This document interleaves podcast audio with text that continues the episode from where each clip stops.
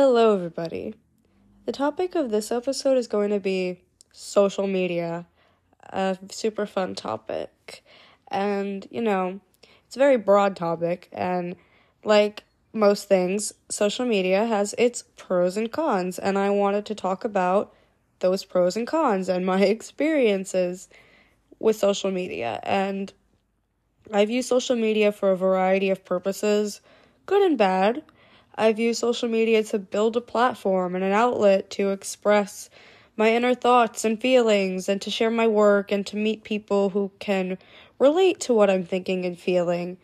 And I've also used social media to enable isolation and as a means of comparison. And I've scrolled through Instagram or Snapchat and seen so many things that just make me feel so left out.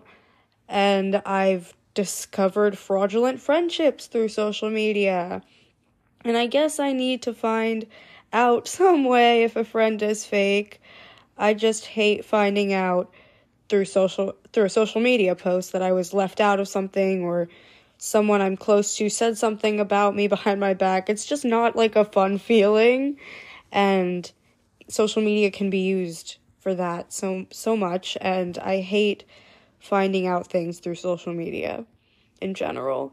And I've seen classmates and people my age like living lives that like I envy and it can be almost painful to feel so like behind.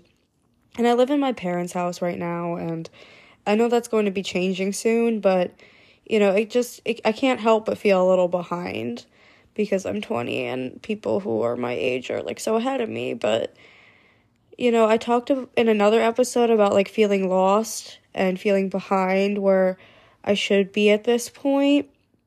And I talked about how I need to like remind myself that there's no real life timeline and everyone is moving at a different pace and everyone has different skills and everyone will succeed at a different point in their life and there's no like time is pretty arbitrary in general and there's no real like point where you should be. There's no really like there's no like I'm trying to say that there's no like place that you should be at. There's whatever you what place whatever place you are at is where you should be. And there's always room for improvement and there's always room to learn things, but there's no but the word should is very subjective and there's no ri- right t- timeline of life. You know what I mean? That's what I'm trying to say.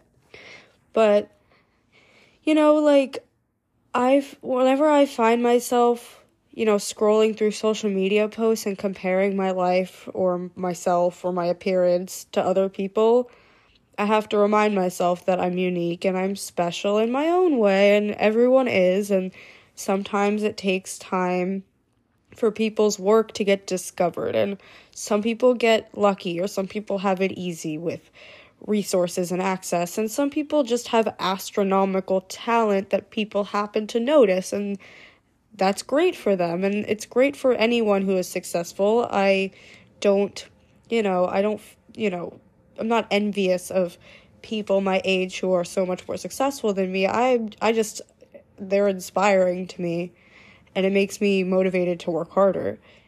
And I, I feel like it's important to think about it that way. And my mentality has definitely shifted over the years. Shifted over the years. Um, I used to just have such a comparative mentality and I used to beat myself up so much because I felt like I was so behind and I felt like everything I did wasn't good enough and everything I did wasn't perfect and you know, I really had a perfectionistic mentality and I've l- really learned to let that go a lot and it's made me a lot happier as a person and it's made me even work harder in some ways. And you know, just because my a lot of my stuff hasn't been like widely known or you know, it's not widely recognized, that doesn't mean that I don't have skill or talent. It just means that I have to work a little harder, and I understand that. And that's not going to stop me from doing it just because my stuff hasn't been discovered yet. That doesn't mean it's not going to happen, and it doesn't mean I'm going to stop producing my work because I love doing it. And I used to believe that social media was nothing but evil. Even in my YouTube, even when my YouTube channel was like poppin', because I don't take criticism well, admittedly. I mean, I feel like a lot of people don't like to be called out or like like to be criticized, but I don't take it well. And when I was in my prime YouTube days, if you if you know me from Zoe Rebecca and you watch my videos and you watched them when I was in my prime, I love you. But I was like 14, 15 when I was really popping, and people were telling me that I was like annoying and ugly, whatever it was. It, it but whatever it was, it fucking hurt. Like I was 14, 15 years old and I was acting like one of the I was acting like someone my age.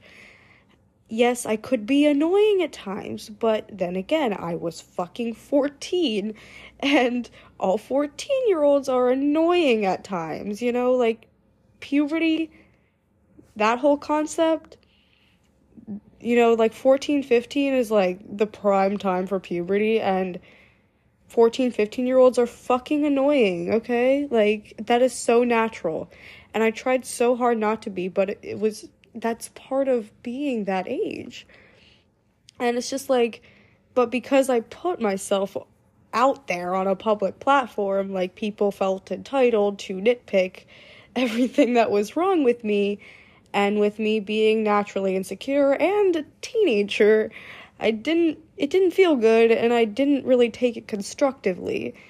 Cuz when people are putting things in a way that's like constructive and is in a way that's meant to teach someone, like I will like absorb that a lot more and I will actually like try to utilize that constructive criticism to make myself better.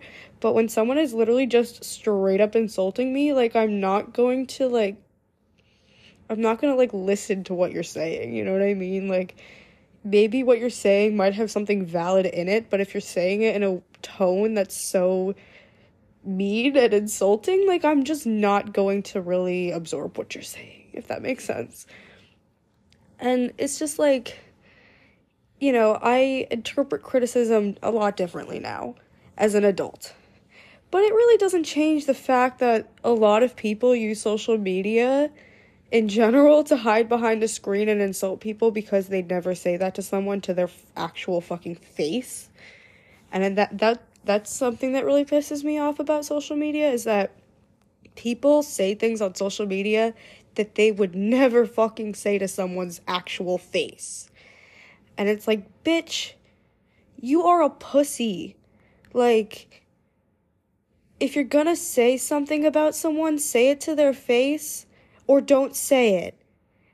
I mean, you really shouldn't say it at all, but if you're gonna be, you know, man enough to say it behind a screen, like you you should be man enough to say it in person, right? No, that's usually not the case. Usually people who are trolls on social media are so insecure that that's how they manifest it, and it's so pathetic. That's all I have to say about that.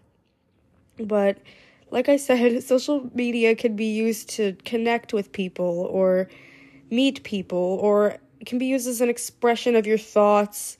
But I I've also learned that not you shouldn't always expect like real friendships to come from interactions that you have online because like I have one friend who I met on the internet when I was 14 and she lives in England so I haven't had the chance to meet her in person yet, but I'm 20 and we're still friends and we still talk all the time. But she is literally the only friendship that I still have from somebody that I met on the internet. I've had other friendships in the past with people who I met online, but that that one girl that I'm friends with in England is the only friend that I met online that I'm actually like still real friends with.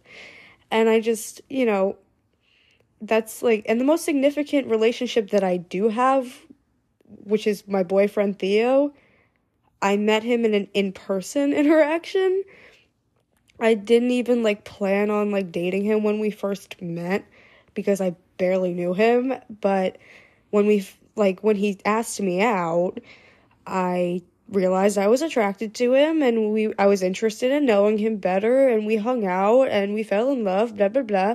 We're still in a relationship now.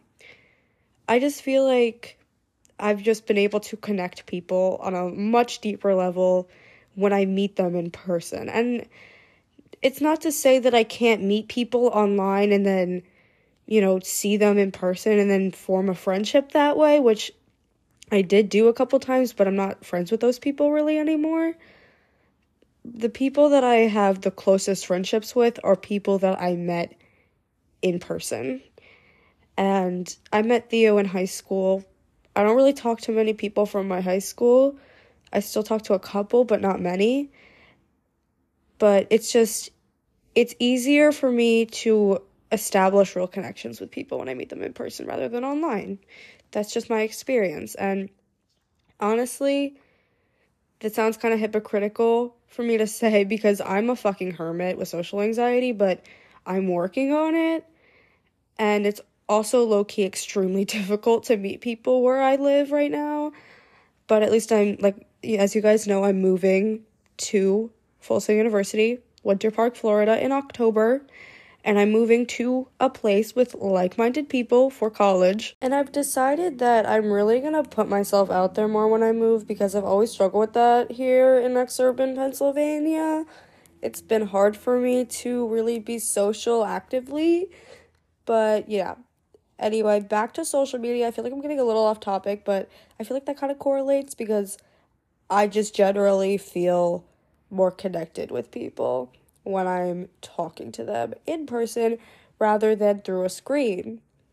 But, you know, I've love I love that there are so many different platforms to share my thoughts and to share my work and to connect with people socially or professionally. But and it can be very cathartic to express my feelings or whatever stupid shit I'm thinking or to share my writing or to share whatever work I'm producing, my podcast, my YouTube videos, whatever. I really enjoy that I'm able to have that platform to express these things. And, you know, sometimes people care, sometimes people don't care. And, you know, that that's not going to stop me from sharing these things and ultimately in hopes of helping other people or entertaining other people because that's my ultimate goal with you know, producing this work, writing or producing podcast episodes or making YouTube videos, whatever it is. My goal is to really help people or entertain people in some way. And all in all, like I said, social media has its pros and cons. When it's used the right way and when you're not like either expecting to go viral or you're not spewing bullshit on a public platform, it can be a great tool it can be very harmful when you're using it to either compare yourself, spread hate or misinformation, or trigger yourself, or, you know, threaten people, or anything harmful toward yourself or others. So I mainly use it to promote my work and to engage with posts that I like. So my big my my biggest piece of advice in this episode is use social media the right way. That's all I can say. But yeah, this is Ebbs and Flows with Zoe Frenchman. Make sure you te- check out all my other episodes and share this podcast to those you think might be interested and leave me suggestions for other topics to cover. But yeah, this is Zoe, and I will talk to you guys in my next episode.